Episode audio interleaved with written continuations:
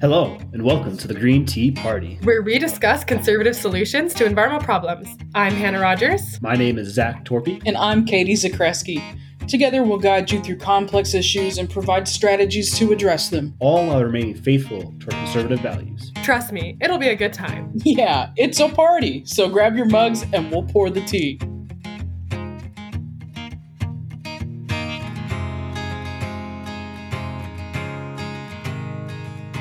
Everybody, welcome back to the show. Halloween is coming up, and I have to tell everyone that since I have a black cat and a white cat, I've decided to make both of them be Michael Jackson for Halloween. One of them before he became white, and the other one for after. I don't know if you guys would love to see photos of both my cats being Michael Jackson for Halloween, but that's my plan. Wow, we are starting this episode really strong today. I love that. Well, Do you guys have any plans for your cat's Halloween costumes? I just had to share mine. uh, so I was just talking about this yesterday with my fiance about what to dress all of our pets up as. Um, and it seems like every time we settle on something, we end up changing it again. We have seven pets. So I would have needed to have started like three months ago. So now I'm like, okay, what does Target have last minute that, that I can like throw onto my pets? Oh my gosh. What about you, Zach? What about you and your girlfriend? Are you guys gonna be anything, or are you gonna? Uh, We, we did not plan our costume for our cat yet, but we are looking at Petco and seeing what we can get last second. I hope to see photos as soon as you guys have made up your minds on what you're gonna dress your cats up as. Just for the listeners, I babysat a child a week ago, and this child gave me something that feels like the worst form of pneumonia you've ever had in your entire life. So I will be coughing a few times. I was Excuse about me. to say, I, I'm. It sounds like in the in the week that I was gone, um, you decided to get black lung. So um, I'm sure the air quality didn't help any. It seems like that's been pretty bad over where you're at lately. I've been getting alerts every day. Is It is horrible. It is so awful. And usually it gets worse in the wintertime. And it's so hard to like be outdoorsy when it stops being like 400 degrees when the air quality is still as bad as it has been. Like I want to do nothing but go out and like fish and hunt and camp, and I'm like am dead by three hours in because it's so like hazy and muggy. Yeah, isn't that so sad that like we can't enjoy the natural world around us as much as we our ancestors probably got to? Need to start carrying inhalers just to go outside now. Seriously. Well, speaking of, you know, kind of enjoying the outdoors, this week's episode is all about our experience growing up conservative and caring about the environment and kind of what that journey looks like. We know that we've given you a bit of background on ourselves before, but we figured we'd dedicate this episode to a deeper dive into what that kind of tension looks like and then how we resolved our conservative beliefs with our environmental beliefs. So, Katie, I want to talk to you first about your story. How did you get introduced to conservative values and environmental values? What was your background growing up? I know you originally started as a climate denier, and how did you end up here? well, um, it's a much longer story than what this episode will allow for, so I'll stick to the high points. But I grew up in a really traditional, really conservative Catholic family here in the South, and I'd always been conservative. I used to be a lot further right than I am right now. And I remember in 2014 when Trump announced that he'd be running for president, that's kind of when I went off the rails. I was like mega conservative Trump train mode, for better or for worse. We can dive into that into a future episode.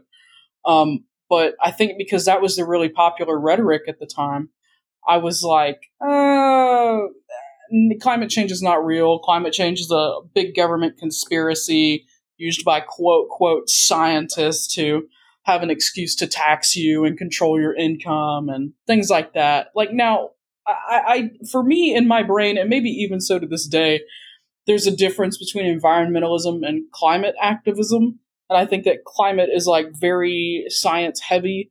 Whereas, you know, I grew up in a family of gardeners and farmers. And I remember like some of my youngest memories are being on my on my hands and knees in my front yard with my grandpa and we're looking for four leaf clovers and he's telling me all about the farmer's almanac and you know you can smell rain when you're from the south and things like that so i think that there were always components of environment And for me, that was good enough, like hunting and fishing and doing things of that nature. We didn't need the science to be thrown into it.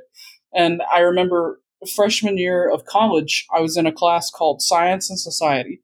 And our professor did a really good job of not telling us what the answer was, but giving us things to read from different perspectives and telling us, hey, just just read these things and then tell me what you think when you come back.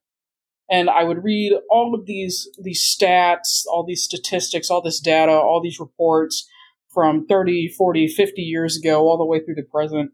I remember I kept reaching out to really popular, I, I guess I say that, but like well known climate deniers in my community and that I had like grown up with in my church community um, and at my old school, and I would like ask them these questions because I wanted to be able to refute whenever my professor would bring it up in class, and they didn't have answers for a lot of the things that I was asking them, or the answers just didn't make sense. It just kind of seemed like a straw man.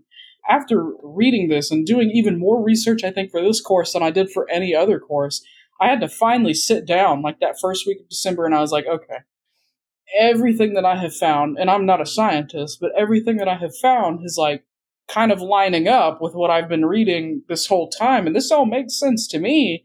And so I, it kind of be dumb of me to like to, to not say, okay, you know, it doesn't take an expert to see that 50 to 100 years worth of data is all pointing towards the same thing, and we're seeing it every single day.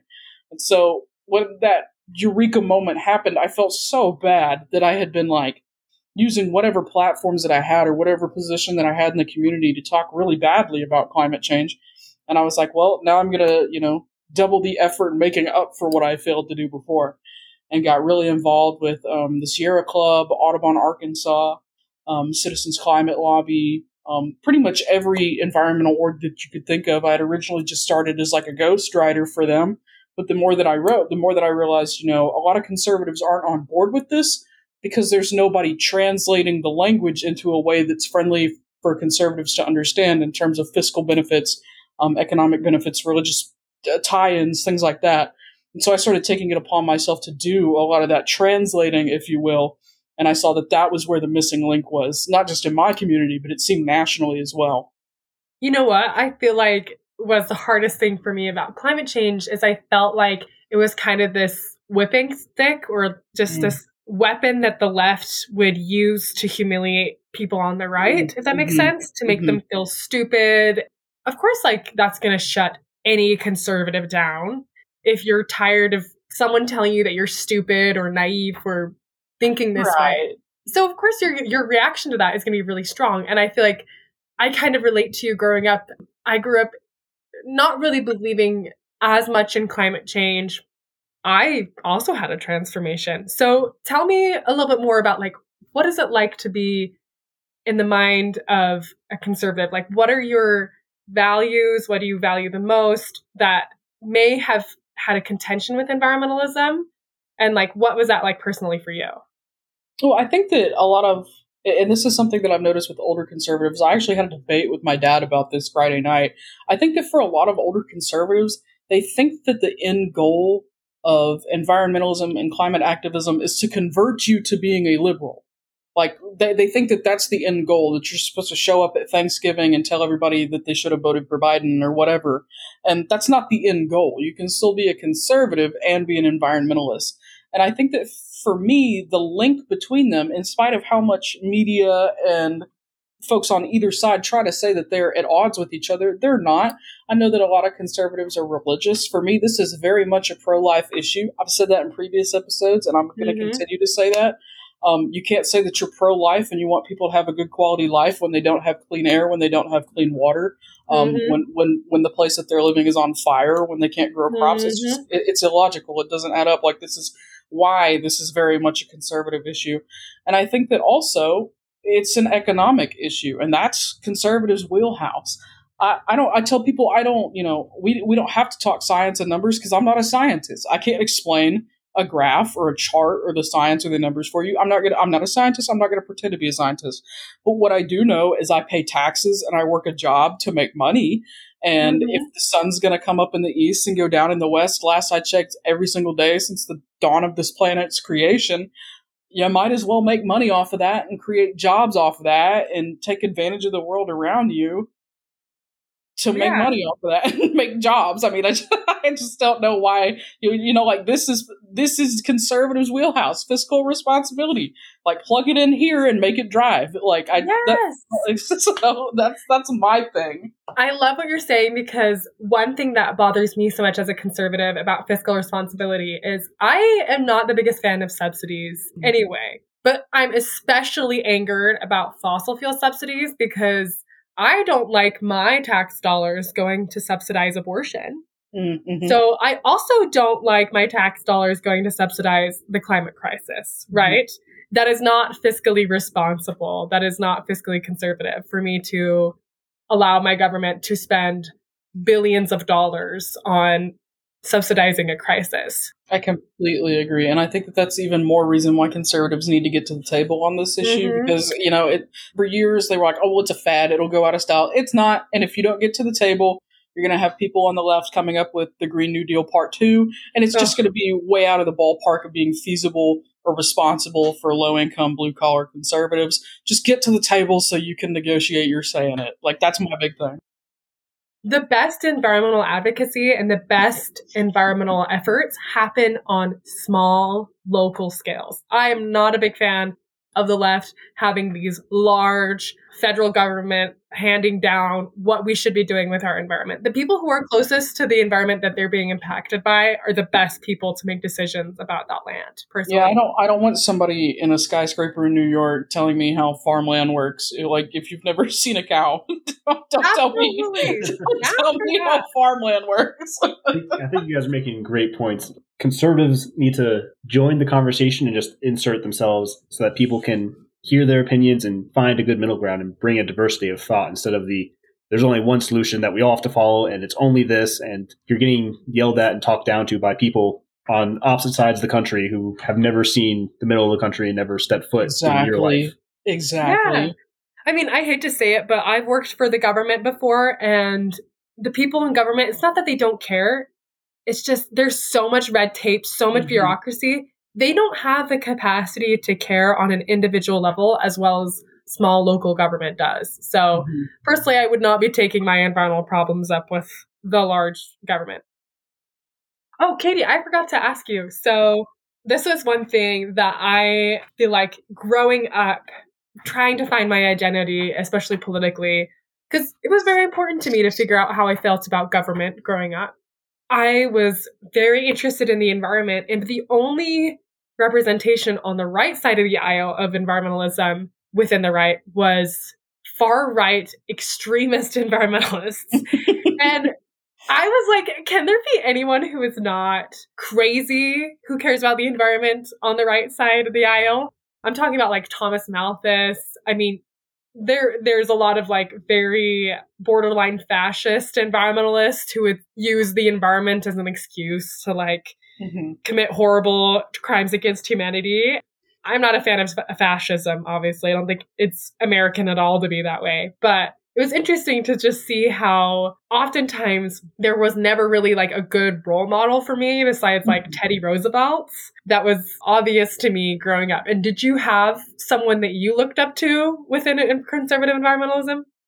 Primarily, it was always my grandfather. I lived next door to my grandfather growing up. He immigrated from Poland, was a farmer his whole life, continued to garden within a, a city setting. I just remember thinking, you know, if everybody was cool about it like him, where you like you minded your business, you did the right thing, not because anybody told you to do it, but because it was the right thing to do, then I think that a lot of the problems that we have today wouldn't exist. And I know that that was the hallmark of Ronald Reagan's citizens first ideology when it came to the environment. Mhm.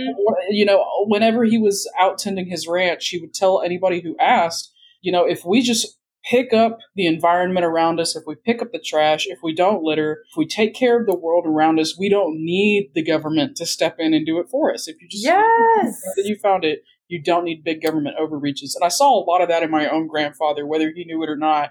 And that's always kind of been the hallmark to me, you know. And I, I think that so much activism these days is mired by the, oh, I want to be a hero. I want to be on a poster. If you're only doing a good thing for a reward or recognition, Mm-hmm. then the good thing won't last. And I think that the hallmark of true conservative environmentalism is doing the right thing and leaving a place better than you found it, whether or not anybody recognizes you for that effort.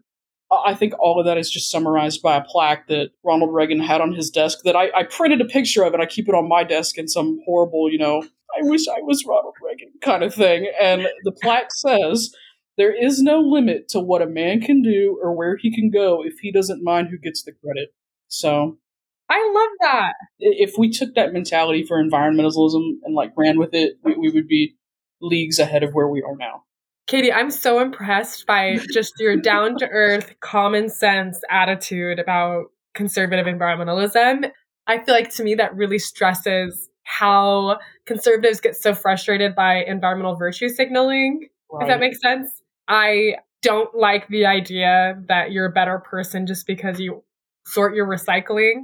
And I think it's a really big turn off for a lot of conservatives. And so sometimes conservatives will be like, well, I'm not going to sort my recycling because these liberal hippies are like sorting their recycling to like look down their noses at me. Right. For me, it's like, no, we should sort our recycling because it's the responsible thing to do, right? right. Well, thank you. And and Hannah, you we've talked a lot about your story in the past. Tell us a little bit about you. Okay, so I always had just like a burning passion for the environment. I don't know who I can credit to in terms of my parents. I want to say it was probably more my dad than my mom. Mm-hmm. But my dad would take me on these hikes growing up, and he would spend so much time talking about just the littlest things. He'd point out the lichen on a rock and just tell me about this specific species of lichen. Or he'd point out a bird and just tell me about these birds. I have always had the deepest love for animals especially because I had this cat growing up that I had a very special bond with. I have a very special bond with my cat today. But I just remember watching Planet Earth and David Attenborough is going, yeah, like if we don't care about the environment, we don't take care of the environment, these animals are going to suffer. And I had this mm-hmm. like, oh my gosh, like if I don't pick up my litter, the I, you know these animals who are exactly like my cat are going to suffer. Aww. I'm also like very pro life in the sense that I realize that if I care so much about the sanctity of life in the womb, I have to care about the sanctity of life after the womb, right? and then far beyond that. I was really driven by that as well. I'm also very religious and I grew up in the Church of Jesus Christ of Latter day Saints. The Church of Jesus Christ of Latter day Saints actually has a very strong relationship with the Boy Scouts of America which mm. is hmm. also a very environmentally minded organization. Being raised religious and then also being raised with brothers and my dad, who was very involved with the Boy Scouts, I just always had that environmental and conservative background. And then climate change really came into focus with me when I started. Well, very first when I watched Bambi, and then there was Al Gore's An Inconvenient Truth, right? that scared the crap out of me. As if Bambi then, wasn't scary enough the way it starts. no, that Bambi's what got me into animals. Then Al Gore's what got me into climate change. Then I just like started reading about it. I remember driving to elementary school and then to junior high and even to high school every day. And I would turn the point of the mountain and I'd look over the valley and I'd see this really thick mat of just smog hanging over this land that I loved so much. I remember looking at that and just feeling like, man, like this is so sad that I live somewhere that is so beautiful and is tainted by this smog that's in the atmosphere. So I would just get angry every day driving to school. And then my elementary school teachers, my junior high teachers would talk about climate change in the classroom. And I would be like, this thick mat of smog that is hanging over my hometown is causing climate change. And so it was just kind of always there for me on the side of spirituality, I have a very deep belief in Jesus and Jesus's teachings. In the Bible, Jesus Christ talks a lot about being grateful for what you have and also not being materialistic. I think being materialistic and consumption oriented is antithetical to the teachings of Christ. And mm. so I really dug deeper into environmentalism by recognizing that by being environmentally conscious, I was, and not being materialistic and not being consumption oriented, I was actually deepening my relationship with my Savior Jesus Christ. That's where environmentalism and spirituality, and then also conservatism, just all came into one nice, beautiful package for me. it's kind of just been like my the driving force of my life since then. So yeah. So Zach, we have to get to you now. Tell us a little bit about your background. What kind of brand of conservative are you, and what brings you to the, this specific table?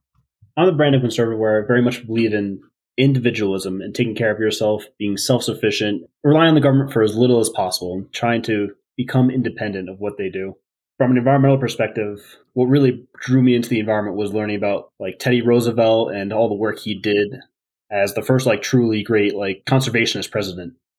He went out there and built all the parks and helped begin the saving of America's natural environment, which is something that we should cherish and really love because this is something like the continent of Europe just has lost, and they have very little natural environment left. We have so much and such a beautiful natural ecosystem that we should really um, take advantage of and learn to enjoy.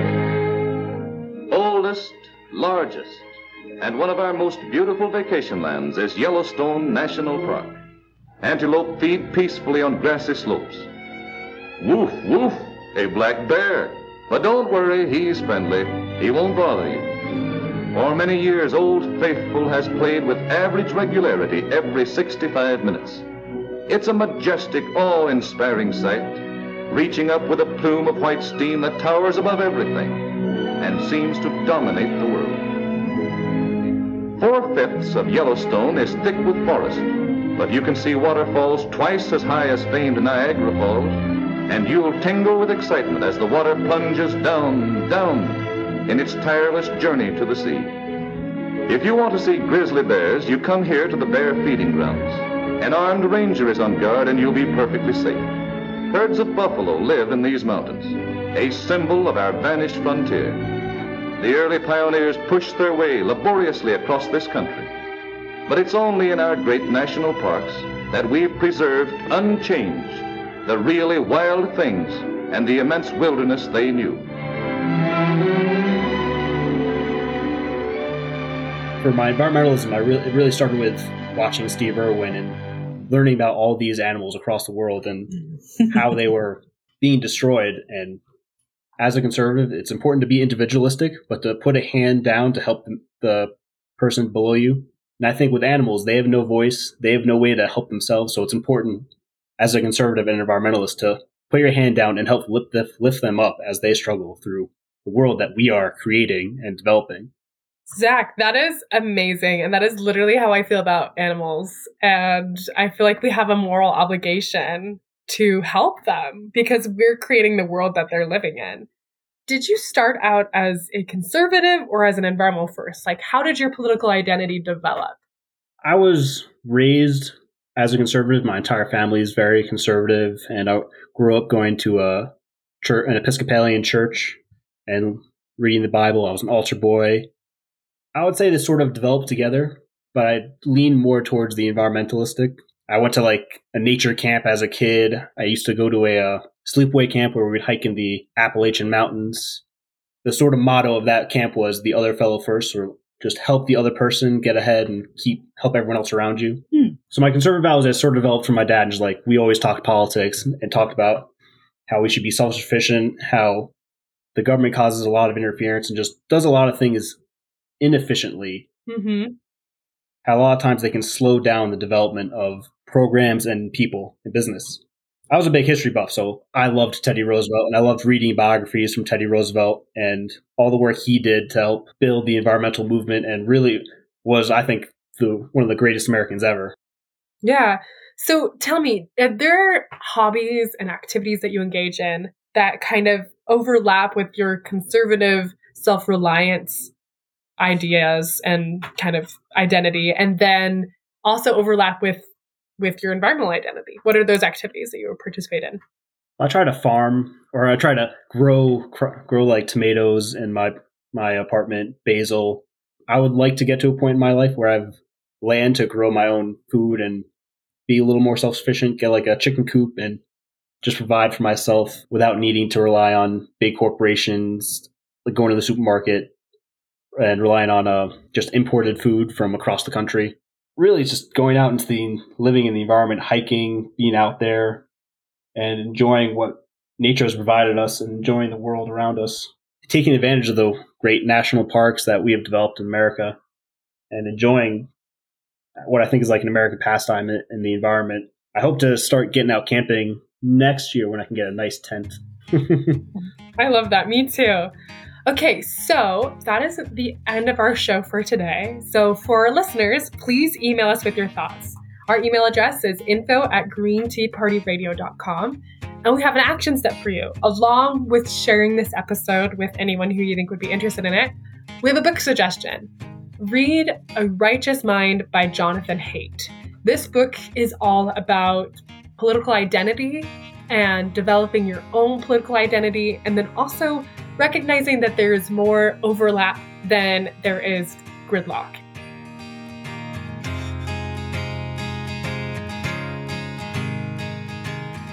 Thank you for listening to Green Tea Party Radio, and a very special thank you to all of our patrons. We couldn't do this without you. If you're interested in getting early access to episodes as well as Green Tea Party Radio merch, check us out at greenteapartyradio.com. If you have feedback, tell us what's on your mind, and follow us on Facebook, Instagram, Twitter, and TikTok. Just so you know, this is a passion project. We don't have any organizational sponsor. We're building a movement because we want the world to know that conservatives have important things to say about climate change. And if you want to hear our show on your college radio station, email us at info at greenteapartyradio.com. Give us the details about your campus and your radio station. That email again is info at greenteapartyradio.com. Thank you guys so much. I love you guys very dearly. Bye. Thanks for I don't know, listening. I said that so weirdly, but I do. Thanks again, everybody.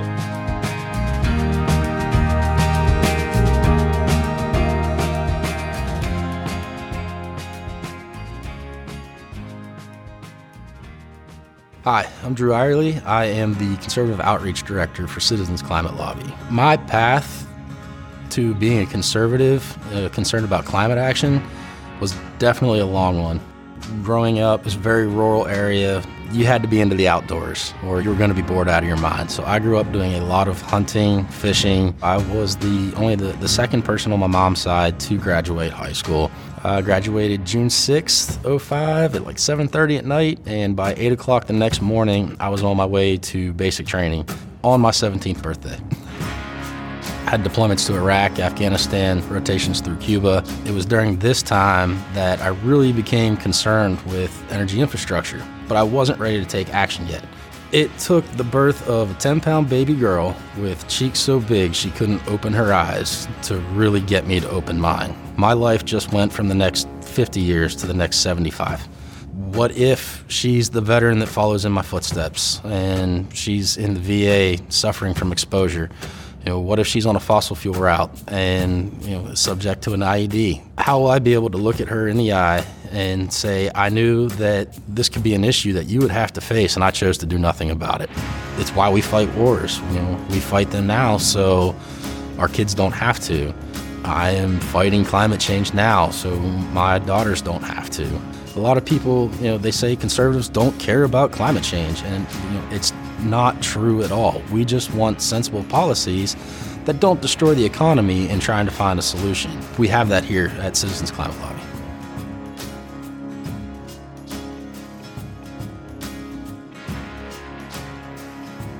There are a lot of leadership opportunities for conservatives, especially in red states and districts with Republican congressional offices. Conservatives can also join CCL's Conservative Caucus. It's a national group of Republicans and other right of center individuals where conservatives can get together and regularly meet online and have strictly conservative based conversations. Sharing our personal stories is how we make a difference. Conservative and concerned about climate change? You're not alone. My name is Chelsea Henderson, and I host RepublicEN.org's Eco Right Speaks, bringing you weekly guest interviews and stories. John Kasich, Christine Todd Whitman, Congresswoman Nancy Mace, meteorologist Marshall Shepherd. Each week, we have a conversation with an eco right leader bringing you information, opinions, personal stories, and much, much more. Download, listen, subscribe, and join us each week on the Eco Right Speaks.